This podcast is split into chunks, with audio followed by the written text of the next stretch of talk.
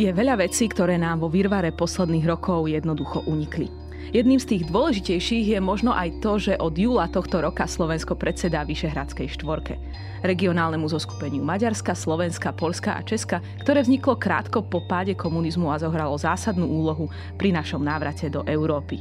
Dnes sa o V4 začína hovoriť ako o možnej budúcej nárazníkovej zóne, či o niečo málo pozitívnejšie ako o obrannom vale Európy.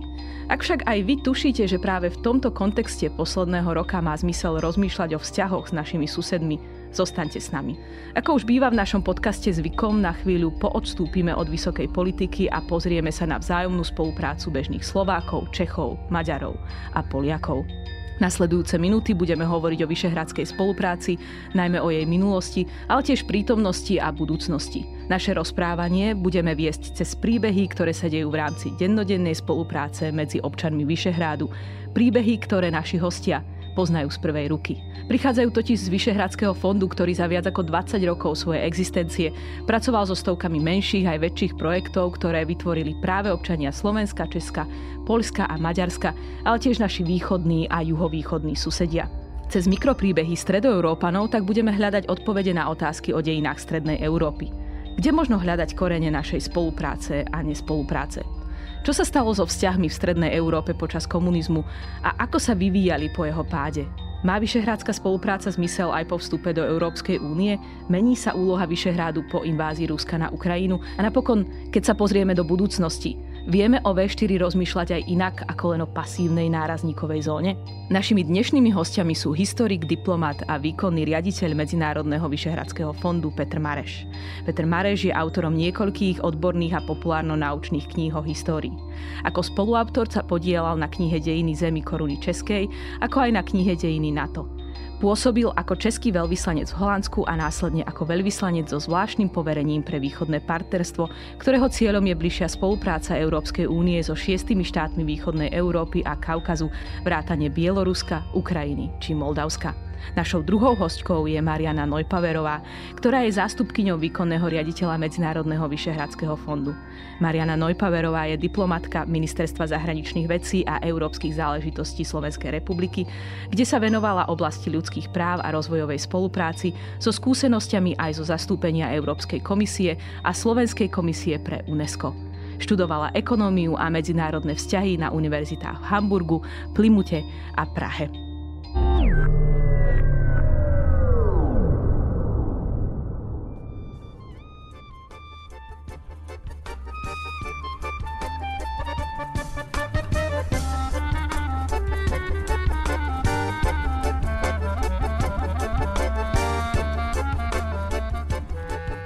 Nasledujúcich minútach sa pozrieme na dejiny spolupráce, ale aj na dejiny nespolupráce, dejiny vzájomných konfliktov, na to, čo nás spája, ale aj na to, v čom dlhodobo nevieme nájsť spoločnú reč. Jedným z cieľov Medzinárodného vyšehrádskeho fondu je, a to zacitujem, Stredná Európa s plným porozumením pre svoju zdieľanú históriu a potrebu vzájomného rešpektu a spolupráce na ceste k lepšej budúcnosti v rámci širšieho európskeho kontextu.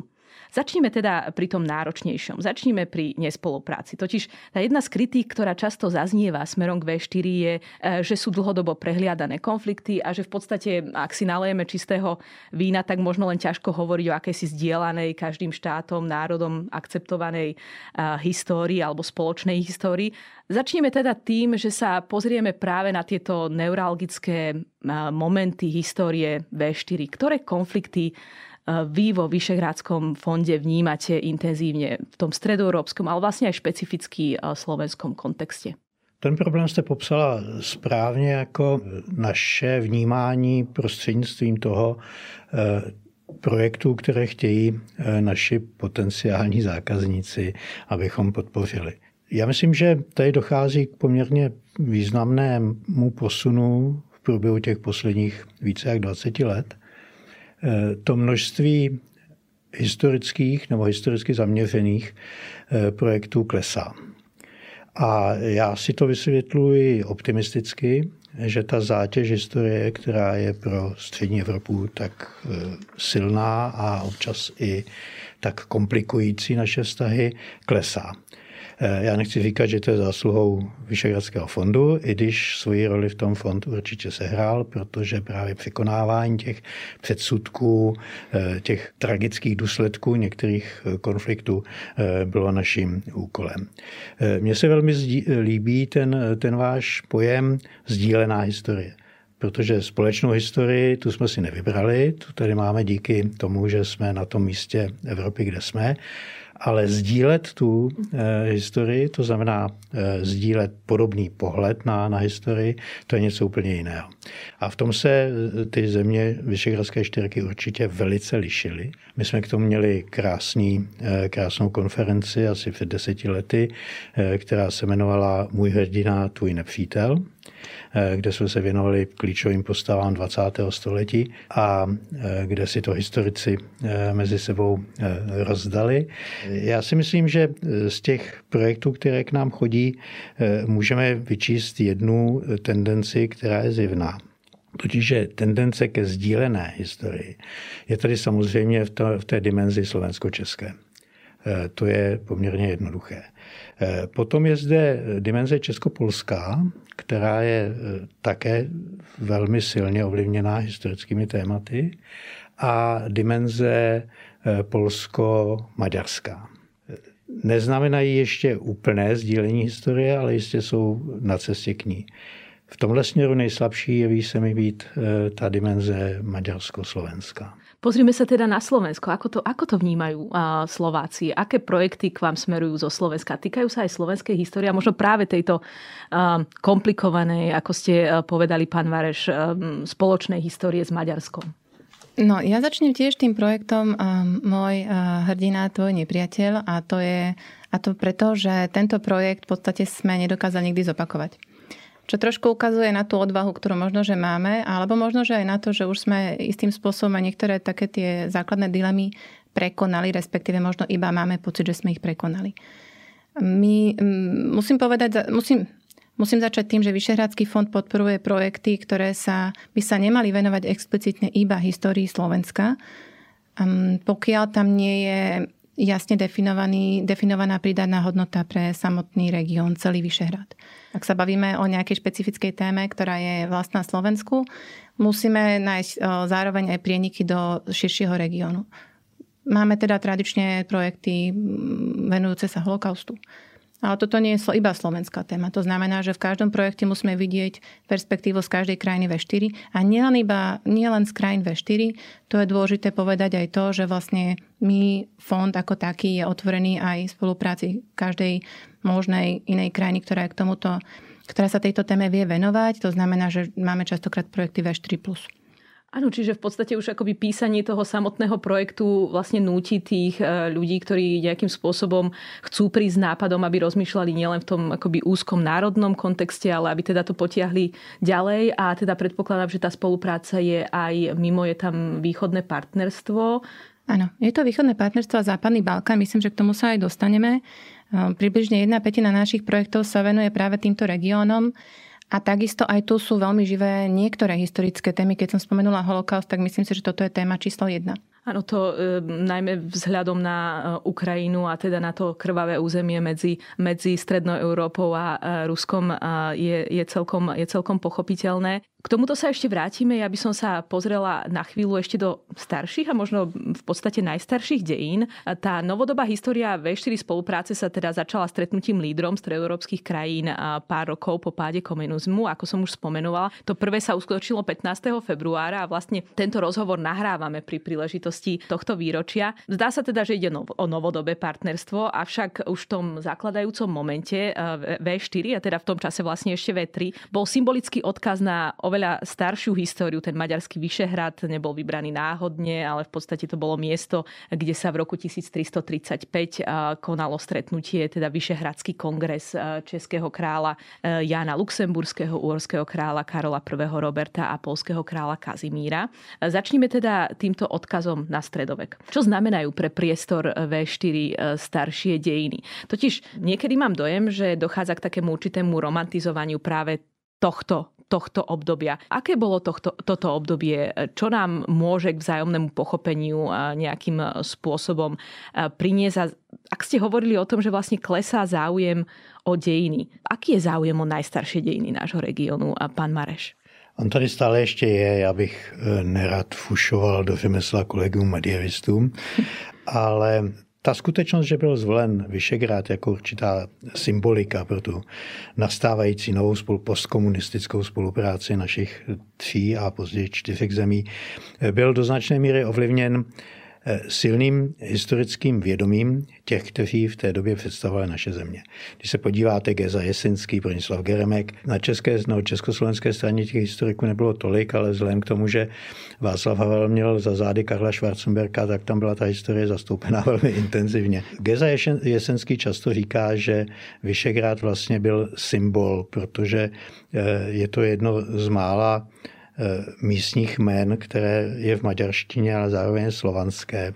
Znamená to, co znamená ten vysoký kopec, vysoký hrad, velký hrad a že to spojuje ten, ten region. Eh, kromě toho nás nesporně spojuje to, o čem jste mluvila, to je romantický vztah k tomu období, kdy naše tři, čtyři země byly mocnostmi. Ono se nám to tak často nestává a od toho 14. do toho 16. století v Čechách spíš na začátku, v Polsku spíš na konci toho období. Skutečně ten eh, podíl na dějinách Evropy byl mimořádný, takže ta symbolika tam byla silná. Já bych jenom tady, já to dělám pravidelně, Mariana to vydrží, uslyší to posté, eh, zdůraznil, že kromě těch, které jste jmenovala, se na, Vyš, na Vyšehradu byl ještě čtvrtý partner, Eh, rovnocený a to byli zástupci řádu německých rytířů, které si tam přizval Jan Lucemburský jako eh, své sekundanty. Eh, což je docela symbolické ve dvou rovinách. Málo kdy se to zmiňuje. A na druhé straně to symbolizuje stálou přítomnost Německa ve všech otázkách, které se týkají Vyšegrádu pozitívny, negatívny. Napokon, ako keď rozmýšľame o Strednej Európe, tak jedna z tých chápaní Strednej Európy zahrňala aj Nemecko. Že áno, toto naše... Má áno. bohužel tú konotaci Mittel Europa, ktorá e, nám ne všem zní sympaticky. Ale e, je tam a e, tá přítomnosť, respektíve ten středověk je přítomný i v projektech, které k nám chodí, vyjadřuje právě ten poněkud romantický přístup k tomu. Zajímavé je, že alespoň z, mého, z mé zkušenosti velká část těch historických projektů sahajících hlouběji je polsko-česká nebo česko-polská. Teď tam máme hezký projekt například eh, ve spolupráci dvou škol, eh, polské a české, eh, se chtějí vydat po stopách Aněšky Rejčky, Alžběty Rejčky, eh, manželky Václava II., což máme středověk se vším všudy. Eh, máme tam i další podobné projekty.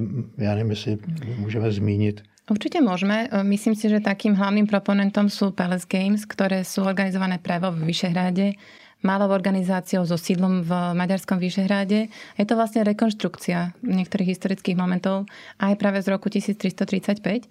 A nám ten romantizmus nevadí, pokiaľ ide o takýto typ projektov. Je to vlastne projekt, kde približujeme hravou formou a svojím spôsobom edukatívnou a našu vlastnú históriu. My tých momentov negatívnych potom v tej skoršej a neskoršej histórii máme veľa. To znamená, že toto nám tam ozaj nevadí. Ten typ projektov vidíme často a tradične sa viaže k nejakému tomu stredoveku, skôr neskôršiemu stredoveku. Či už to bola rekonštrukcia bitky pri Čáslavi 1618, bitky pri Moháči Čiže tieto mnohé také občianske združenia um, vedia sa realizovať aj cez nás. A toto je jeden z tých typických projektov, ktoré um, sú v zásade bezkonfliktné. My potom častokrát tak diskutujeme o tom, že či mali to správne historické oblečenie, a, ale, ale toto nám ozaj nevadí a ľudí to baví. A my si myslím, že na základe tohoto tiež si svojím spôsobom budeme tú svoju vlastnú identitu. Ono, ono e, je zajímavé sledovat, jakým způsobem se v podání těch e, neodborných, to nejsou historické kluby, to, je, e, to jsou občanské, občanská združení, posouvá ta, ta realita v těch pravidelných opakovaných simulacích těch rytířských soubojů na, na Vyšegrade. Ve velkém procentu soubojů vyhrávají maďarští rytíři. Zatímco historici dobře vědí, že nejúspěšnějším na tom kolbišti byl syn Jana Lucemburského Karel, pozdější císař. Ale, jak říkala Mariana, historická přesnosť není to, co požadujeme po, po našich projektech. V každom prípade e, naozaj sa mi zdá, že keď sa pozrieme akoby naprieč e, celou Európou a možno celkovo aj svetovo, ako históriu spraviť opäť príťažlivou, tak tá príbehovosť a tá akoby akčnosť je jednoznačne jeden, jeden zo spôsobov, pretože možno jedna z vecí, ktorú aj vo Vyšehráde zdieľame, je ten taký akoby štandardný, možno nie úplne príťažlivý spôsob učenia histórie. Takže toto je aj jeden zo spôsobov, ako, ako to opäť e, priblížiť e, bežným študentom a bežným občanom. Pohníme sa v histórii ďalej a pohníme sa do 19. storočia. Pán Mareš, ako študent histórie na Karlovej univerzite ste boli žiakom významného historika národných hnutí a moderného nacionalizmu Miroslava Hrocha. A v tejto otázke by som sa rada zamerala na otázku, ktorá nám ešte prednedávnom znela tak trochu zastaralo, ale už momentálne nám opäť znie veľmi aktuálne otázku národnej suverenity. A možno práve preto, že teda národná suverenita kultúrna, ale teda tiež politická, je na východ od nás opäť aktuálne pod teda útokom ruskej neoimperiálnej politiky. Ak sa na Vyšehradskú spoluprácu pozeráme z hľadiska vývoja národných hnutí v rámci V4, máme celkom teda slušnú históriu vzájomného nerešpektovania národnej emancipácie a suverenity. Alebo som, alebo som príliš pesimistická, pán Mareš? Samozřejmě. Já to používám velice často, když se snažím prezentovat fond a jeho, jeho výsledky. Hlavně eh, v těch místech, která jste zmínila, kde také působíme, to je na západním Balkáně a eh, na Kavkaze. A tam většinou používám toho obrazu, říkám, podívejte se, eh, my jsme se v tom prostoru Vyšegradském také zhruba tisíc let navzájem mordovali. Eh, takže si nemyslete, že ta vaše situace je zase tak moc speciální a dokážeme si dneska sednout. Eh, ta tradiční témata související s, eh, s 19. stoletím, s formováním národního sebeuvědomování a národní existence v moderním slova smyslu v tuto chvíli zcela vymizela z těch projektů. Tam otázka, otázky, se kterými se naši ještě ne, donedávna vypořádávali vztah ke slovanství jasně jako jeden z konfliktů v střední Evropě a tak dále. Ty už tady vůbec nenacházíme. A já si myslím, že můžeme eh, s velkou jistotou říct, že v tuhle chvíli je ta eh, vzájemná sounáležitost těch čtyřech národů v srdci Evropy považována zase za samozřejmost. Eh, takže spíše než to 19. století se nám vrací to století 20., které se vrací i v připomenutí konfliktů ale ze samotné podstaty fondu vyplývá, že na nás se obracejí se žádostí o podporu ti, kteří eh, chtějí ty konflikty vykonávat. A já tady musím říct, že mám velmi, eh, velmi silný dojem z toho, jak se rozvinula právě v této oblasti spolupráce v oblasti Slezska. To té oblasti, kde eh, Češi a Poláci a lidé žijící ve Slezsku, dejme tomu Slezané, skutečně prožívali velmi tragické příběhy nenávisti, násilí a, a válek. A kde v tuhle chvíli nám kvete spolupráce neuvěřitelným způsobem a kdybychom chtěli podporovat všechny nápady, které tam teď vycházejí, tak by nám nezbylo moc peněz na něco jiného. To je, myslím, velice hezký příběh. A o té vzájemné podpoře, k té vzájemné podpoře státnosti, jako ve smyslu národního státu, eh, já jsem se na to díval a tam nám nejvíc eh, projektů, které nějakým způsobem s tím souvisí, o vzájemné podpoře, eh, přichází v té rovině polsko-maďarské. Je vidět, že to, to podvědomí historické, o povědomí historické, o jakési blízkosti těch, eh, těch snah o samostatnost a velikost polsko-maďarských přetrvává. V tom prostředí slovenském a českém eh, toho tolik nevidíme, jakkoliv by těch příkladů o vzájemné podpoře při formování moderního národa by mohlo být mnoho, ale já si nepamatuju, že bychom takový projekt někdy měli, zatímco ty eh, polsko, polsko-maďarské se objevují. Predsa len slovensko-maďarský projekt Mariana Nojpaverová. Spomeniete si na nejaký, ktorý eh, nejakým spôsobom bol úspešný a možno práve aj na tej úrovni vzdelávania, či už na stredných alebo eh, vysokých školách? Slovensko-maďarský projekt by bol v podstate v takejto podobe u nás asi nepriateľný, keďže hovorím, musí to byť ve minimálne traja V4 partnery, alebo by išlo mali cezhraničný projekt, ktorý teda asi by ten, ten nejaký väčší význam nenadobudol. Tu ale je potrebné povedať, že ak sme hovorili o nejakom romantizme z toho obdobia um, stredoveku, tak tých ďalších rokoch zase vidíme, hlavne v posledných rokoch vo fonde sme videli veľmi pekné umelecké projekty. To znamená, že toto je obdobie, ktoré ešte stále svojím spôsobom trávia umelci a vytvárajú si svoje databázy. Máme databázy ženských umelkyň z obdobia 30., 40., 50., 60. rokov Secondary Archive, veľmi pekný projekt. Máme ďalšie projekty, divadelné hry napríklad sa robia na hraniciach väčšinou, um, s tým, že je tam so zapojením nielen historikov, ale primárne umelcov, ktorí si naštudujú to svoje obdobie a je to zaujímavé častokrát aj z lingvistického hľadiska, že teda častokrát aj ten, tento samotné um, predstavenie prebehne v národnom jazyku tých samotných umelcov. Je to všelijako titulkované, je tam potom, myslím si, že aj veľký priestor na diskusiu tých uh, v hľadisku, ako sa s tým vysporiadajú. Čiže sú tam všelijaké umelecké experimenty, čo je zasa niečo, čo si myslím, že my vo fonde aj radi vidíme pretože e, fond je v podstate o tom, že my podporujeme tie aktivity z dola. Toto by sme mali počiatnúť a myslím si, že aj počiatnúť dvakrát. Nech je tá nálada politická um, akákoľvek, tak my vlastne vždycky filtrujeme len tie nálady, ktoré k nám prichádzajú zo strany občianskej spoločnosti. Ak sme spomenuli, že zo začiatku možno, že boli také tie skôr historickejšie a vedeckejšie projekty, tak neskôr to prešlo do nejakej formy lingvistiky. Pamätám si na projekt, kde, sme, kde vlastne sedeli vedci a bavili sa o nejakom cizelovaní anglického jazyka, o tom, ako je Stredná Európa zobrazovaná v anglosaskej literatúre. A vlastne cieľom bolo, aby si V4 um, vedci vlastne zadefinovali pojmy a cez túto perspektívu potom aj očisťovali možno nejaké rôzne stereotypy. A cez lingvistiku sa potom dávame do tej umeleckej sféry, ktorá už je voľnejšia, ale stále naznačuje to, že tie naše národy ešte si majú čo povedať a že ešte stále máme čo, o čom diskutovať. Potom neskôr v rámci komunistického obdobia, ak môžem teda trošičku preskočiť, a, tak e, tu chcem teda veľmi silne odporúčiť, na to sa tešíme, že či tu bude mať nejaké pokračovanie. Je tu maďarský projekt, maďarské organizácie Soharoza, ktorí pripravili, e, my sme videli e, také skratkovité um, zostrihané videá z ich divadelného predstavenia, ktoré je v podstate utopickou scénkou o tom, ako by vyzerala spolupráca, ako by, existo, ako by vyzeral štát zložený z krajín V4, ak by sme sa neporozdeľovali. A je to, myslím si, že veľmi zaujímavé. Okrem toho, že je to nádherne vizuálne spracované, pretože tam pracovali spolu scenografické štúdia z krajín V4, desiatky, desiatky umelcov, je to nesmierne krásne, farebné, ale myslím si, že aj tie utopistické scény nám tak naznačili, že teda vlastne môžeme byť hrdí na to, že, že žijeme kde sme a že žijeme spôsobom, akým žijeme. A zároveň aké je dôležité, aby sme si túto našu perspektívu regionálnu nadalej zachovávali aj vrátanie tej spolupráce.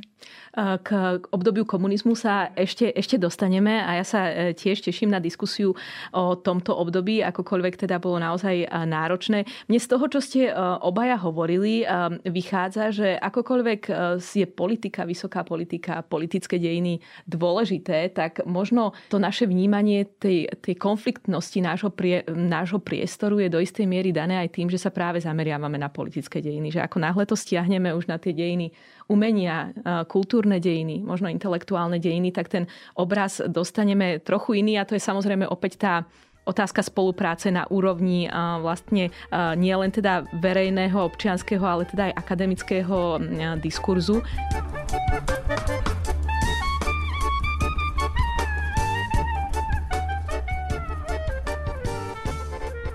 Teraz sľubený komunizmus. Pozrime sa na našu spoločnú komunistickú minulosť. Teda napriek deklarovanej bratskej spolupráci bolo toto obdobie v mnohom obdobím vzájomného vzdialovania sa. Avšak skúsme sa na to pozrieť z druhej, možno takej optimistickejšej perspektívy a z perspektívy toho, čo sa opäť deje dnes s týmto obdobím, ako sa s ním vyrovnávame. Môže toto vyrovnávanie um, e, nejakým spôsobom byť využité na vzájomné približovanie sa, alebo približujeme sa práve vďaka tejto akoby tragickej a náročnej uh, minulosti? Je to niečo, čo nás približuje, alebo naopak e, skôr, skôr vzdialuje, Petr Mareš? Tam je, myslím, potřeba začít s tím, že nejen, že nás to období eh, komunistické vlády v našich zemích nezbližovalo, Komunistická propaganda velmi cíleně a bohužel v mnoha případech velmi úspěšně využívala těch starých předsudečných stereotypů. Je to do, velmi snadno doložitelné a kolegové už to zmapovali.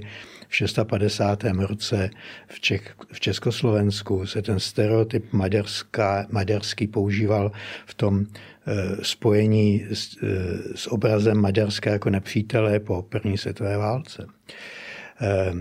V 68. roce v Polsku obrázek Československa náhle začíná mít stále silnější podobu toho Československa, které se spojuje s Německem, se starým protipolským nepřítelem. Eh, ve chvíli solidarity eh, se v Čechách objevují články v Rudém právu na téma eh, hladovějícím Polákům poslali jsme vlak plný potravin, ale ten hníje na nádraží, protože se stávkuje. Ty, ty klasická, klasická negativní představa o našich sousedech byla naopak cíleně pěstovaná ve chvílích konfliktu. Což pochopitelně zkomplikovalo ten, eh, ten náš, tu naši spolupráci po pádu komunismu. Ale na druhé straně podíváte-li se na to, kdo stál u zrození eh, Vyšehradské spolupráce. To byly z velké části, no, z drtivé části lidé, kteří měli tu zkušenost z komunismu eh, jako opoziční, dizidentská nebo alespoň kriticky zaměřená inteligence. A ta společná zkušenost, jakkoliv nebyla sdílená, ale byla společná, jak vy říkáte, eh, hrozně pomohla. Vypořádání se s komunismem bylo jednoznačně tím to, co nás spojovalo a co nastartovalo tu spolupráci. A já si myslím, že ta zkušenost je dodnes tím, co nás, eh, co nás drží pohromadě, eh, protože je, je to zcela unikátní zkušenost a doufejme, že už se nebude nikdy opakovat. Eh, jakkoliv v poslední době si nejsem vždycky úplně stoprocentně jistý. Ale eh, Jistě to, bylo, jistě to bylo to, co nás nastartovalo. A také na začátku jsme měli jako fond eh, hodně projektů, které se to týkaly. A máme, máme stále ještě.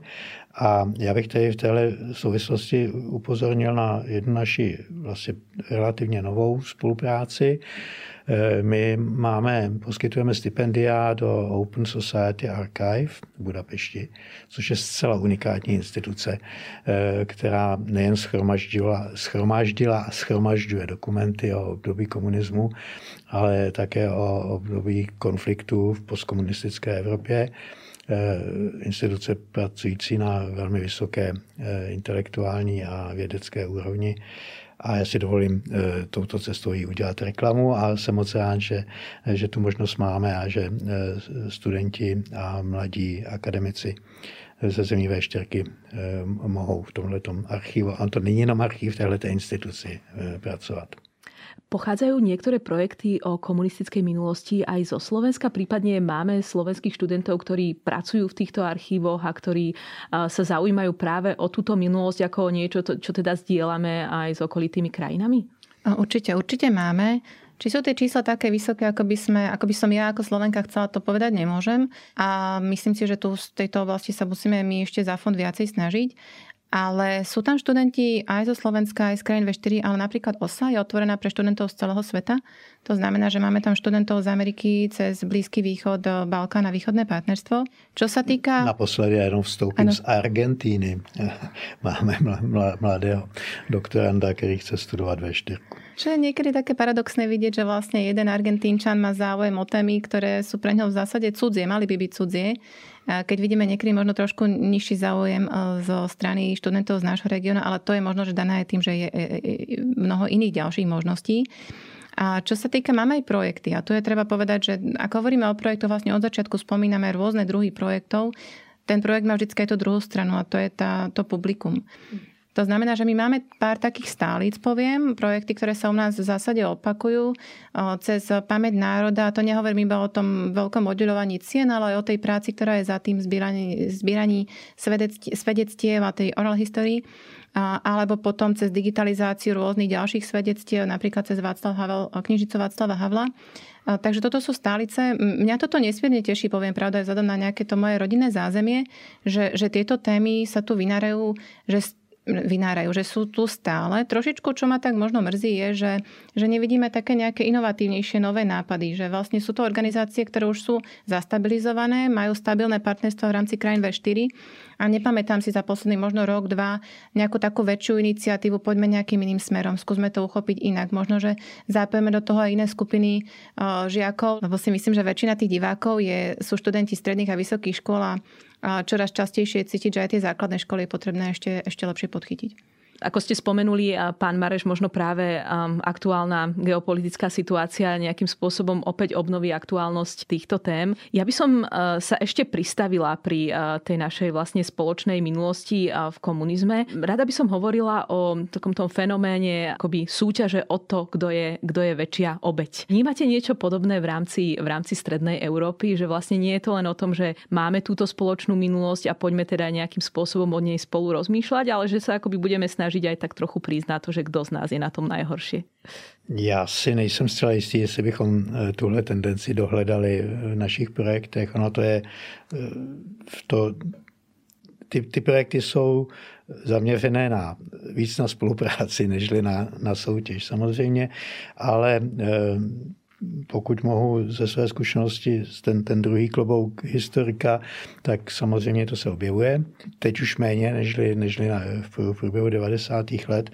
Eh, mně v této souvislosti se líbí ten, eh, ten polský eh, přístup, a to je ten, který charakterizuje situaci v Polsku slovy všichni jsme byli v koncentráku, ale na tom, ruským, na tom polském baráku byla největší sranda. Ehm, a pak to rozvíjejí dál, jak bylo v těch ostatních ehm, barácích. Eh, já si myslím, že to je důležité, že eh, odstup, ironie eh, a nadhled se postupně projevuje a vlastně my bychom to mohli najít i v některých našich projektech. Tam, kde podporujeme dlouhodobě festival Kino na hranici, kde je celá řada příspěvků, ať už literárních nebo z oblasti kinematografie, které právě tenhle ten přístup zaznamenávají. A to je mimochodem podle mého názoru jedna z těch věcí, které nás spojují. Tenhle ten přístup vůči naší zkušenosti z totality, ve kterém je vždycky kousek té sebeironie a Eh, teď budou mít v kinu na hranici, eh, to bude v příštím roce mít, to, to je vždycky jedno spojující téma, a v příštím roce bude mít spojující téma Dobrý voják Švejk. A já si myslím, že je málo lepších příkladů toho, jak si navzájem ve Vyšehradu, v tom vyšehradském eh, prostoru rozumíme. Protože my z té knihy si vybíráme ty samé momenty, to, to se nám zdá být nej, nejsměšnější a to si citujeme. Polák, Maďar, Slovák zcela si rozumějí se svým eh, českým kolegou v této oblasti, což vůbec neplatí pro podobné diskuze s Rusem, Němcem a už ani nemluvím o Angličanech nebo Francouzích. Ak hovoríme o nejakých, možno, že takých, nazvem to stereotyp, ale v tom pozitívnom slova zmysle, to znamená, že nakoľko si rozumieme, to by som možno, že tak trošku cez úsmev doplnila, že my si to v podstate testujeme vo fonde samotnom, pretože máme medzinárodný tím a myslím si, že existuje veľká zbierka už miestnych našich vtipov, kedy naši maďarskí kolegovia jednoducho ne, nepochopia vtipy, ktorým rozumieme my ostatní Slovania. A, a platí to samozrejme naopak v rôznych kontextoch a konotáciách. A tú pôvodnú otázku ešte by som možno posunula trošičku aj do budúcna, pretože ak sa bavíme o tom, že kto je tá najväčšia obeď, respektíve či je to vôbec téma na, na nejakú diskusiu v rámci našich projektov, tak čo vydáme na základe možno aj výsledkov a to je prirodzený dôsledok tých projektov, je, že vidíme, že kto je tým výťazom v rôznych témach. A to je takéto prirodzené. Ak sa veľmi pekný projekt napríklad bol v spolupráci so Slovenskou národnou galériou um, o cukrovarníctve, kde prirodzene je nádherná publikácia, ktorú teda silne odporúčam, pokiaľ niekoho zaujíma táto téma. Je to znova poňaté z um, nejakého toho umeleckejšieho hľadiska, ale ten cukrovarníctvo a cukor bol ponímaný ako nejaký symbol transformácie. No a toto myslím si, že tak prirodzene vidíme, ako tie krajiny jednotlivé sa vyvíjali a ako, pardon, a ako úspešne sme sa vysporiadali aj s tým našim komunistickým a iným dedičstvom. Čiže opäť, um, čiže opäť um, otázky, ktoré sa nevyhnutne netýkajú len vysokej politiky. Pán Mareš, vy ste ešte chceli niečo dodať? Já mám trošku pochybnosti, jak úspěšně jsme se vyrovnali se svým komunistickým dědictvím, ale to není předmětem této diskuze. A, a predsa mohli by sme sa na to aspoň veľmi v skratke pozrieť, že čo vidíte ešte ako také výzvy, ktoré, ktoré pred nami ležia, čo sa týka teda vyrovnávania s našou komunistickou minulosťou? Já bych zaprvé chtěl zdůraznit, že my nejsme zcela objektivním obrazem posunu ve společnosti. Zcela přirozeně k Vyšehradskému fondu si nepodávají žádost o podporu ani extremisté zprava, ani zleva. Nepodává si eh, žádost o podporu někdo, kdo chce znovu se vracet právě k těm předsudečným stereotypům. Eh, takže my jsme spíše obrazem té pozitivněji naladěné eh, části, části veřejnosti. Já si myslím, že spíše nežli, nežli návrat k minulosti, ani k té komunistické ve smyslu bádání nebo přímého vyrovnávání se s ní. Eh, prospěje té budoucí spolupráci eh, obrácení se směrem dopředu, zcela jednoznačně. Eh, před tímhletím prostorem je obrovské množství výzev, které v nejbližších letech bezprostředně rozhodnou o našem místě v Evropě. A naštěstí e, tímhle směrem se už řada projektů obrací. Takže jakkoliv jako historik jsem nadšený z každého historického projektu, který k nám přijde, e, tak mě těší to v úvozovkách, nebo bez úvozovek, tak mě těší to, že vlastně těch historických projektů ubývá.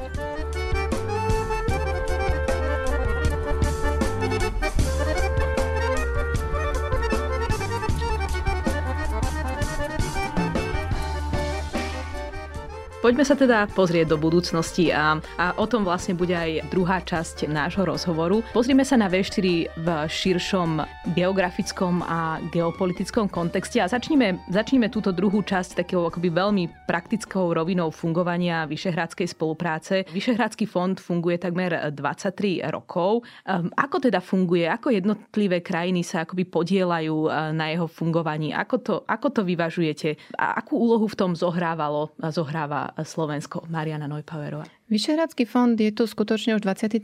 rok a myslím si, že je to, sa to dá považovať za jeden z úspechov tej vyšehradskej spolupráce, keď to možno mnohí neradi počujú. A je to dané tým, že vlastne tie zakladajúce dokumenty um, boli postavené pomerne všeobecne a boli postavené na základnej idei a to je, že poďme sa navzájom poznávať, poďme navzájom spolupracovať a poďme začínať túto spoluprácu od, od, od spodu, od občianskej spoločnosti. Aj tie rámce, ktoré sme dostali pred 23 rokmi, boli pomerne všeobecné v oblasti turizmu, v oblasti spolupráce, mládeže, vo výmene skúseností v rôznych oblastiach. V priebehu rokov sa to samozrejme rozšírilo a už dnes pokrývame aj témy typu životné prostredie, vzdelávanie v oblasti vedy a výskumu. Ale jedným z tých základných pravidiel, na základe ktorých um, ten fond existuje, je parita. To znamená, že členské štáty, krajiny Vyšehradskej štvorky rovnakou mierou prispievajú do rozpočtu a my sa snažíme aj rovnakou mierou potom to zobraziť pri vyhodnocovaní projektov. To znamená, že ten rozpočet v podstate pomernou časťou ide do všetkých krajín bez ohľadu na veľkosť. Čo môže znieť trošičku paradoxne, na druhej strane neviem si predstaviť to množstvo konfliktov, ktoré by boli v podstate neriešiteľné, ak by sme to prepočítavali podľa veľkosti krajiny alebo podľa počtu obyvateľov.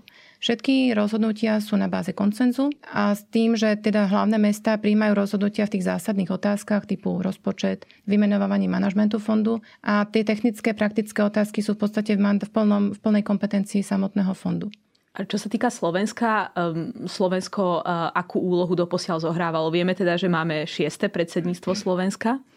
Áno. Uh, samotné systém fungovania predsedníctiev uh, je pomerne komplikovaný, pretože tak ako existuje politické predsedníctvo v rámci Vyšehradskej skupiny, ako napríklad v tomto roku je to slovenské predsedníctvo, tak existuje ešte technické predsedníctvo v rámci Vyšehradského fondu.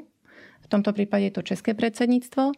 Ehm, aby som to teda vysvetlila alebo ilustrovala na tom, že je to skutočne komplikované, aktuálne máme českého riaditeľa, slovenskú zástupkyňu a v budúcom roku to bude poľský zástupca.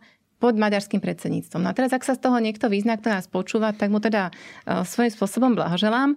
Ale to je ilustrácia zase len toho, že tá V4 sa navzájom svojím spôsobom kontroluje. Tu je taký vlastne nepísaný spôsob tých check and balances. To znamená, že nikdy nemáme jednu krajinu, ktorá dominuje a ktorá kontroluje úplne všetky oblasti. No a teda, aby som zodpovedala aj tú otázku hľadom úlohy Slovenska, vedľa, toho, vedľa, vedľa tej štandardnej úlohy, ako majú ostatné krajiny, je treba povedať, že Slovensko je v podstate hostovskou krajinou pre Medzinárodný vyšehradský fond. My sme jediná formalizovaná inštitúcia tejto neformálnej spolupráce vyšehradskej. Sme medzinárodnou organizáciou a teda e, výsady a imunity všetky práva a výsady nám udeluje Slovenská republika.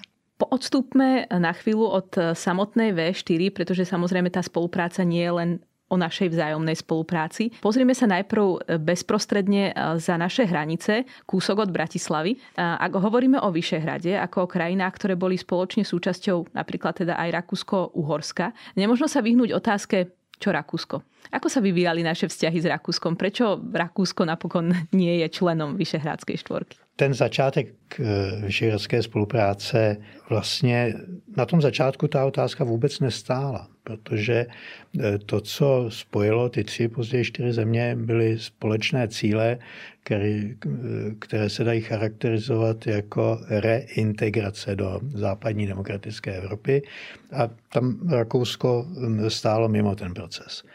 Rakousku chyběla ta společná zkušenost, nezdílená, ale společná zkušenost eh, s komunismem, který zase, jak již jsem říkal, byla tím, co tmelilo tu spolupráci na samotném začátku. Ta otázka eh, vztahu mezi Rakouskem a Vyšehradskou štivkou vzniká až později. Vlastně na počátku století, ve chvíli, kdy už je zřejmé, že jsme téměř zpátky nebo úplně zpátky v těch západních strukturách. Eh, vychází spíše z Rakouska, nežli, nežli ze zemí V4. Eh, já osobně se domnívám, že to je moment, kdy se Rakousko začne doceňovat eh, potenciál spolupráce vyšehradských zemí, který je značný a doposud nikdy plně nevyužitý. Eh, začíná se cítit být jaksi odstraněno od tohohle toho potenciálu. Eh, nemyslím si, že by zde byla perspektiva, jakkoliv se to objevuje pravidelně na nejrůznější úrovni, čas od času, dokonce od hlav státu, čas od času od parlamentu, ta možnost dalšího rozšiřování V4 ale eh, ty vzájemné kontakty, ta vzájemná zkušenost, eh, to všechno, co spojuje ve čtyřku, je skutečně unikátní. A při všech sympatiích vůči našim dalším sousedům. Ani jeden z nich do toho plně nezapomněl. Mimochodem, já myslím, že je možné otevřeně říci, že Rakousko si natolik zvyklo za tu dlouhou dobu své unikátní neutrality starat se samo o sobě, o sebe, že ze strany vyšehradských zemí eh, ani není tak velká touha potom se s Rakouskem spojovat. A kromě toho jedno z toho, když se obrátíme do minulosti, co nás spojuje, tak je určité antirakušanství. Mimochodem v tom, eh, v tom jedno z témat, o kterých se hovořilo tehdy ve Vyšegradu mezi, mezi třemi králi a, a jejich německými hosty, eh, bylo, co dělat z, z Habsburky, aby se nám moc neroztahovali v Evropě. A myslím si, že to dědictví nám tady zůstává, jakkoliv samozřejmě Rakouská republika nepředstavuje žádnou hrozbu v tuhle chvíli. Ak sa teda opäť e, pozrieme na tú úroveň vašich projektov akoby bežných um, Čechov, Maďarov, Slovákov, Poliakov, Pozerajú sa smerom k Rakúsku, respektíve sú tu nejaké projekty, ktoré by nejakým spôsobom sa pozerali na túto minulosť a riešili spoluprácu s Rakúskom. Totiž ako na tej bežnej úrovni ekonomicky sme naozaj s Rakúskom spojení, bežní Slováci, Slovenky, opatrovateľky, ale teda aj ľudia na rôznych iných úrovniach práce cestujú do Rakúska takmer každý týždeň, dennodenne. Um, ako je to v prípade vašich projektov, Mariana Nojpaverová? Myslím si, že toto nie je... Určite sa pozerajú naši grantisti aj, aj na západ a rovnako sa pozerajú aj na východ. Nemáme žiadnu špecifickú tému, myslím si, ktorú by sme cez historickú prízmu nejako chceli riešiť eh, s Rakúskom. Nehovorím, že nie sú, ale skôr na báze bilaterálnej. Ehm, my máme projekty samozrejme. Ako som povedala na začiatku, my vieme mať projekty V4+, vrátanie Rakúska a iných krajín, tak ako máme napríklad, neviem teraz švedský um, projekt um, v návrhu je dokumentárne filmy v spolupráci s Ukrajinou a V4, tak takisto sú niektoré rakúske organizácie, ktoré k nám takisto môžu prísť, požiadať si o projekt a v spolupráci s V4 krajinami niečo zrealizovať. Ale tie témy sú, už poviem, v zásade iné. Tu už sa bavíme o oblasti energetiky, ekonomiky, zeleného, samozrejme životného prostredia. Dobre, pozrime sa teda ďalej, pozrime sa na východ a na juhovýchod. Do akej miery a, a v akých formách majú možno tie skúsenosti, ktoré sú síce naše specifické, ale ak s niekým zdieľané, tak možno do veľkej miery s, s Balkánom, s juhovýchodnou Európou. Má zmysel hovoriť, alebo ako, ako by mohla vyzerať naša spolupráca? Ako vyzerá naša spolupráca s juhovýchodnou Európou, Petr Mareš? Predpokladám, že na Ukrajinu si necháme špeciálnu otázku. To má dva aspekty. Jeden je politický a to je ten, že západní Balkán je oblastí, která je prioritou pro všechny čtyři země. Na tom se shodují a já si nepamatuju, že by někdy došlo k nějaké zásadní diskuzi, eh, nějaké diskrepanci v tomhle. Takže fond má eh, tady plnou podporu být tam aktivní. Druhá věc je eh, také politická, takže vlastně tři. A to je ta, že v čem se vyšehradské země vždycky shodovaly a dodnes se shodují, je podpora rozšiřování Evropské unie. Ne vždycky se shodují, pokud jde o tempo, ne, vždycky se shodují některé podmínky, ale podpora rozšiřování tady je. Čímž je vymezen, vymezen ten prostor fungování fondů taky na západním Balkáně. Eh, pokud jde o to sdílení našich zkušeností, v 90. letech, ještě na počátku století, to byl jeden z hlavních argumentů, které všechny čtyři země Vyšegrádu používali. Eh, jsme, máme tu zkušenost komunistickou a my jsme tedy postavení nejlépe, abychom vám řekli, jak máte postupovat při dekomunizaci a návratu zpátky do Evropy. Eh, dnes myslím si už všichni uvědomujeme, že ta přímá, to přímé sdílení zkušenosti eh, po 20 letech už nemá tak velký význam. Že specifika těch oblastí na Kavkaze, na Balkáně je tak veliká, že ten, ten, ta, to ta přímá lekce ze střední Evropy je často obtížně použitelná. Ale ten společný prožitek je tady velice důležitý.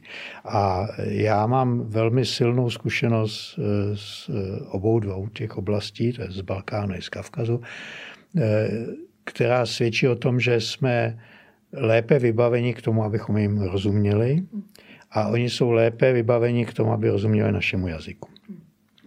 A e, co dokážeme v každém případě prostřednictvím fondu a na to jsem jako jeho dočasný šéf hrdý, e, e, totiž, že fond nikdy není, nebyl a není v pozici někoho, kdo by radil směrem ze zhora. Že dokáže vytvářet partnerské vztahy, dokáže se ptát, dřív, než sám nabízí odpovědi. A to je, to je velice důležité. Ako teda vyzerajú projekty, alebo ako vyzerá tá konkrétna spolupráca e, s krajinami západného Balkánu Mariana Nojpaverová? Ja by som tu ešte raz možno sa stotožnila s názorom pána riaditeľa a to je, že skutočne myslím si, že vo celý tým vo fonde je hrdý práve na to, že sú to také veľmi kooperatívne projekty. To znamená, že ak hovoríme niekde o zdieľaní skúsenosti, ako tomu bolo možno ešte v 90. rokoch, respektíve koncom 90. rokov, tak toto, toto už je prekonané. Takže sa bavíme v tejto relácii o histórii už v podstate o projektoch budúcnosti. Riešime oblasť životného prostredia, urbanizmu, vedy techniky, vzdelávanie, mobility mládeže. Čiže v zásade my sme zahrnuli Balkán aj východné partnerstvo. Východné partnerstvo teda s tým ešte jedným otáznikom vzhľadom na tú situáciu. Ale my sme zahrnuli tieto regióny plne do všetkých našich oblastí, prioritných oblastí. Tie projekty sú veľmi široké. Mm, tu ešte podotknem jednu vec, že tá demokrat... ak sme sa bavili o transformačných skúsenostiach, že svojím spôsobom je to prekonané, tá demokratizácia prekonaná určite nie je. A tak ako na Balkáne nie je prekonaný proces toho uzmierovania, ak to takto viem po slovensky nejako povedať. Um, ale tu zasa vzhľadom na vývoj v Strednej Európe, myslím si, že v niektorých momentoch možno, že my sme slabší. Uh, takže je tu, tu prebieha výmena skúseností medzi partnermi. Myslím si, že tu si fond vybudoval, vybudoval celkom pekné renome, čo dokazuje aj to, že máme aj príspevky zo strany tretich krajín na podporu našich projektov. Ak som vysvetľovala, že máme vlastne rovnaké príspevky z rozpočtov všetkých krajín V4, tak špecificky na Balkán na východné partnerstvo máme ešte aj ďalšiu spoluprácu a ďalší príspevok tento rok napríklad zo strany Korejskej republiky. Ak eh, hovorím o tom, že zahrňame, snažíme sa zahrňať tak Balkán ako aj východné partnerstvo v zásade do všetkých typov projektov, tak to by som spomenula ešte jeden, eh, vlastne jeden špecifický jednu špecifickú schému a to je podpora štipendistov v historických archívoch Európskej únie vo Florencii, čo je takisto veľmi unikátny priestor s komplexnou kolekciou všetkých e, historických dokumentov e, Európskej únie a predtým Európskych spoločenstiev, kde takisto z našich, za naše peniaze tam vedia robiť výskum tak študenti z V4, ako aj z Balkánu a z východného partnerstva. Ja jenom do, doplním k tomu florenskému archivu. On začíná být čím dál zajímavější, eh, protože vzhledem k archivním lhůtám eh, deklasifikace dokumentů konečně teď docházejí do Florencie ty dokumenty, které by mohly badatele z našich zemí eh, zajímat především. A které jsou také nejzajímavější, které by jich mohly zajímat? Já se tam nebadal, ale vzhledem k tomu, že je ta 30-letá lhůta, tak se teď zpřístupňují dokumenty, které se týkají přímo těch jednání našich o, o našem naším budoucím eh, členství a eh, předpokládám, že by tam mohlo být mnoho zajímavého o tom, jak se tehdejší ty staré členské země eh, vlastně v praxi k tomu stavěly. My známe politické deklarace, my víme, eh, všichni podporovali naši evropskou budoucnost, ale eh, tady bychom mohli najít ty konkrétní případy, příklady toho, jak to doopravdy fungovalo. A já bych měl k tomu západnímu Balkánu ještě jednu, jednu připomínku, která mi napadla teď. Jestliže u nás klesá počet těch projektů, které se vypořádávají z minulosti jako se zásadním problémem. Tak Balkán je v, té, v tom stádiu, ve kterém my jsme byli před 20 lety, v této oblasti, eh, kde historická témata hrají obrovskou úlohu. Eh, já jsem byl teď na jedné konferenci, která měla eh, na pomoci spolupráci mezi Severní Makedonii a Bulharskem, kde ty vztahy jsou v tuhle chvíli velmi, eh, velmi napjaté. Vystupoval jsem tam s příspěvkem na téma českopolské usmivování, respektive překonávání problémů. A překvapilo mě, jak, jak silně to zarezonovalo, ale ve smyslu pokusu prakticky to aplikovat na tu tamní situaci a kde po bouřlivé diskuzi dospěli k názoru, že to, co jsem jim říkal, se dá aplikovat na vztahy mezi Bulharskem a Srbskem, nikoliv na vztahy mezi Bulharskem a Severní Makedonií. To znamená, ta, ta historie je tam přítomná až takovým, do, do, do takovéhle míry, že skutečně se měří praktické a konkrétní, praktická a konkrétní data o těch vztazích. Zatímco já jsem to pojímal jako eh, jaksi v té obecné rovině eh, přátelství, nepřátelství, smyfování, ale protože eh, Bulharsko a Srbsko hrály v některých obdobích svých dějin podobnou jako rivalskou roli jako eh, České království a Polské království, tak se mi zdálo, že na tu Makedonii to nepasuje. Prostě. Chcela som sa pohnúť už k otázke spolupráce s Európskou úniou a v Európskej únii, ale ja ešte musím zostať na tom západnom Balkáne, pretože sa mi zdá, že naozaj v kontexte, kedy je za hrani- našimi hranicami vojna, a máme tu teda región, ktorý, ako ste vraveli, ešte stále je v procese zmierovania, vyrovnávania sa so svojou um, naozaj veľmi čerstvou vojnovou skúsenosťou, teda Západný Balkán. Um, mám otázku, alebo rozmýšľam nad tým, že do akej miery um, môže byť práve Vyšehrad takým akýmsi mostom, kde bude možné zdieľať, alebo cez ktorý bude možné zdieľať už skúsenosti, ktoré na Západnom Balkáne majú, vlastne s Ukrajinou, ktorá pevne veríme, že čoskoro bude naozaj po vojnovou zónou? Myslím si, že tu by sme možno obaja začali rovnako odpovedať na túto otázku, ak môžem takto predpokladať, pretože 24. február, myslím si, že každý si pamätáme, kde sme boli. A z okolností my sme práve boli v Budapešti na jednej veľkej konferencii, ktorá sa mala venovať západnému Balkánu. Ešte večer predtým sme mali možnosť diskutovať s think tankermi z krajín V4, kde všetci vrátane odborníkov na východné partnerstvo, teda, sme sa, teda oni sa zhodli na tom, že, že nič také ako nejaká útok agresie sa nestane akt agresie sa nestane. A ráno sme sa zobudili a pýtali sme sa každý najprv samého seba a potom aj navzájom, že teda o čom bude táto konferencia. Tá konferencia samozrejme prebehla, ale už teda s takou trošku uh, z inej perspektívy začali do toho vstupovať otázky bezpečnostné prirodzene. Čo my vidíme v projektoch, a tu teda by som odpovedal na tú otázku, cez, musím hovoriť samozrejme za fond, um, myslím si, že ešte úplne sme možno, že nepochopili, že tá bezpečnostná situácia na východe nesmierne ovplyvňuje situáciu na Balkáne a naopak. Toto nám v projektoch možno, že ešte trošičku chýba, ale možno, že ani na to nemáme nejaké prirodzené nástroje, čiže môžeme ísť iba cez to zdieľanie skúseností, na ktoré sa pýtate. Na druhej strane je to tak špecifická téma, že okrem nejakých pár organizácií, ktoré majú možno nápad, ale nevedia, myslím si, že to realizovať cez nejaké širšie partnerstva, tak toto asi nie je téma, ktorá sa dá nejako projektovo dlhodobo riešiť. Je to skôr o tom, že kto dokázal nejakým spôsobom rýchlo reagovať vo svojom okolí a vzniesť a dostať to na vyššiu politickú úroveň. Hej, tu sa bavíme o tom, že aké sú tie politické voditka. Čo sú úspešné projekty, ktoré samozrejme, e, a to je ďalší trend, e, prirodzený trend, to sú tie projekty v oblasti boja proti dezinformáciám, ktoré teda e, neviem povedať, či môžem, respektíve neviem, či môžem povedať, že teda V4 región je v tomto nejakým vzorom. Každopádne sú tu vzorové aktivity, ktoré sa snažíme odovzdať aj na tom západnom Balkáne. A ak nie sme schopní v niektorých momentoch odovzdávať skúsenosti, tak minimálne naše organizácie, ktoré financujeme, zbierajú dáta a porovnávajú tie jednotlivé krajiny medzi sebou, čo si myslím, že je tiež svojím spôsobom aspoň nejaký taký prínos. Já myslím, že důležité je ještě zmínit skutečnost, že úroveň zájmu o spolupráci a zájmu o informace z toho našeho procesu vstupu do Evropské unie a Severoatlantické aliance, že o ně je zájem že na, na tom Balkáně mají pocit, že s námi se o těch věcech dá hovořit eh, s větší upřímností a eh, že to je pro ně cenější než eh, ty konzultace se starými členskými zeměmi nebo zeměmi dokonce mimo Evropskou unii.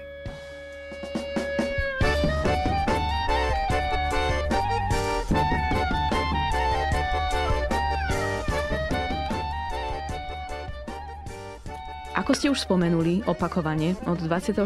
februára tohto roku sa zásadne mení geopolitický kontext krajín Vyšehrádskej štvorky, najmä teda s ohľadom na vzťah medzi východom a západom. Ehm, zaujímavé je to, čo ste spomenuli, že vlastne akoby sa vytráca nejaký záujem riešiť e, Vyšehrád ako nejaký most medzi e, východom a západom, alebo respektíve medzi Ruskom a západom. Respektíve naozaj sa veľmi zásadne mení vzťah medzi členmi NATO na jednej strane a Ruska na strane druhej. Vyšehrád sa však v reakcii reakcii na ruský útok eh, na Ukrajinu opäť ukazuje ako vnútorne veľmi rôznorodý priestor. Na jednej strane tu máme postoj Maďarska na čele s Viktorom Orbánom, na druhej strane tu máme historicky pochopiteľne veľmi ostražité Polsko a napokon v podobnej pozícii aj Česko a Slovensko. A mňa osobne by celkom zaujímalo, že vlastne čo sa stáva s tou a čo sa stane s tou takou úzkou spoluprácou Maďarska a Polska po tomto vývoji. Avšak v tomto kontexte sa celkom nevyhnutne vraciame aj teda k otázke Vyšehradu a jeho členstvu v Severoatlantickej aliancii.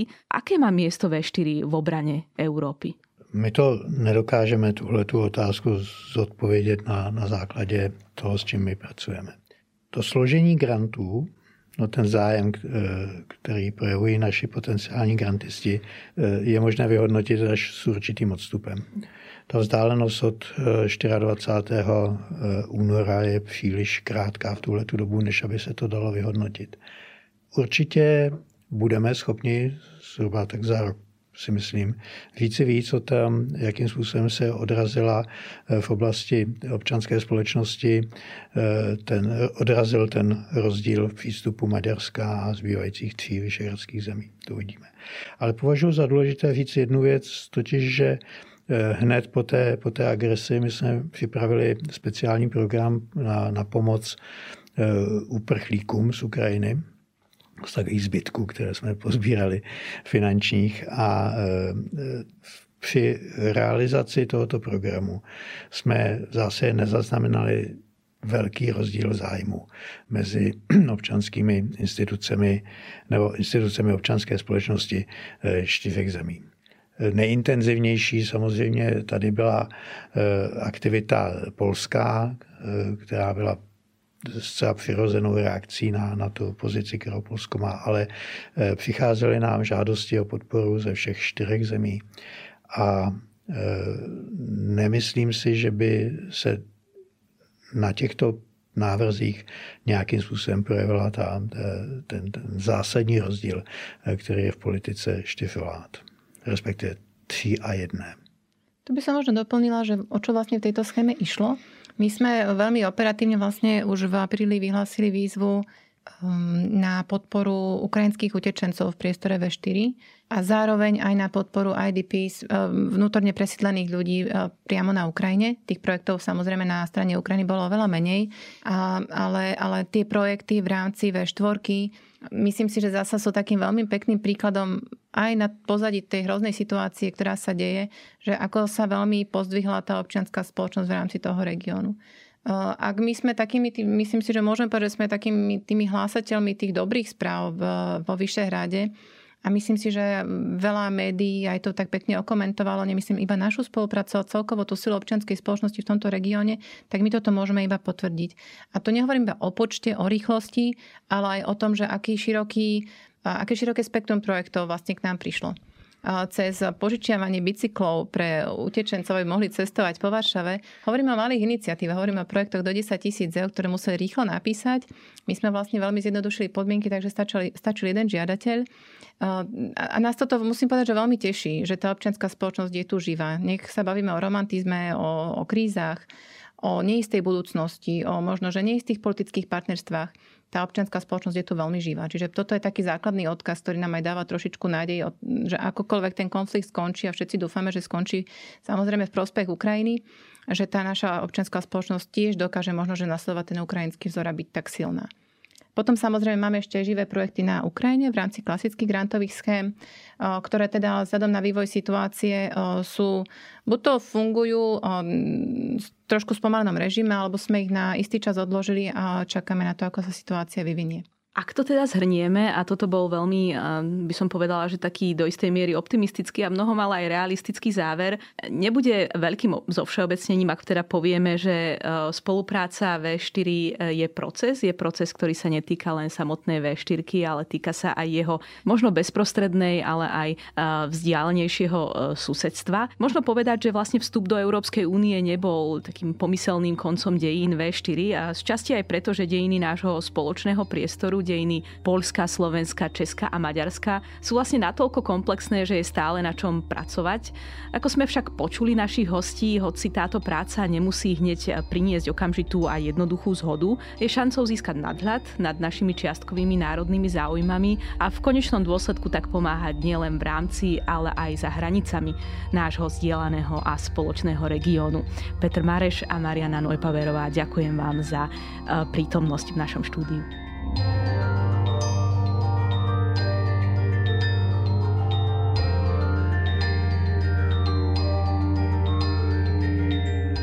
Počúvali ste Dejiny, týždenný podcast denníka Sme a historickej reví, ktorý vychádza vždy v nedeľu. Nájdete ho vo vašej obľúbenej podcastovej aplikácii alebo na sme.sk lomka dejiny.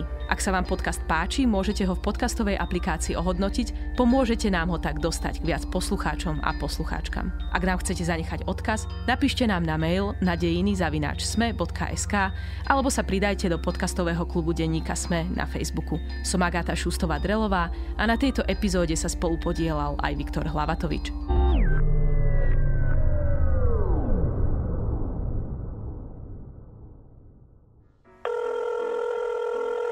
Dobrý deň. Dobrý deň, tu je Adam Blaško, ja moderujem satirický podcast Piatoček. Máte na chvíľku čas? Akože absolútne vôbec, hej.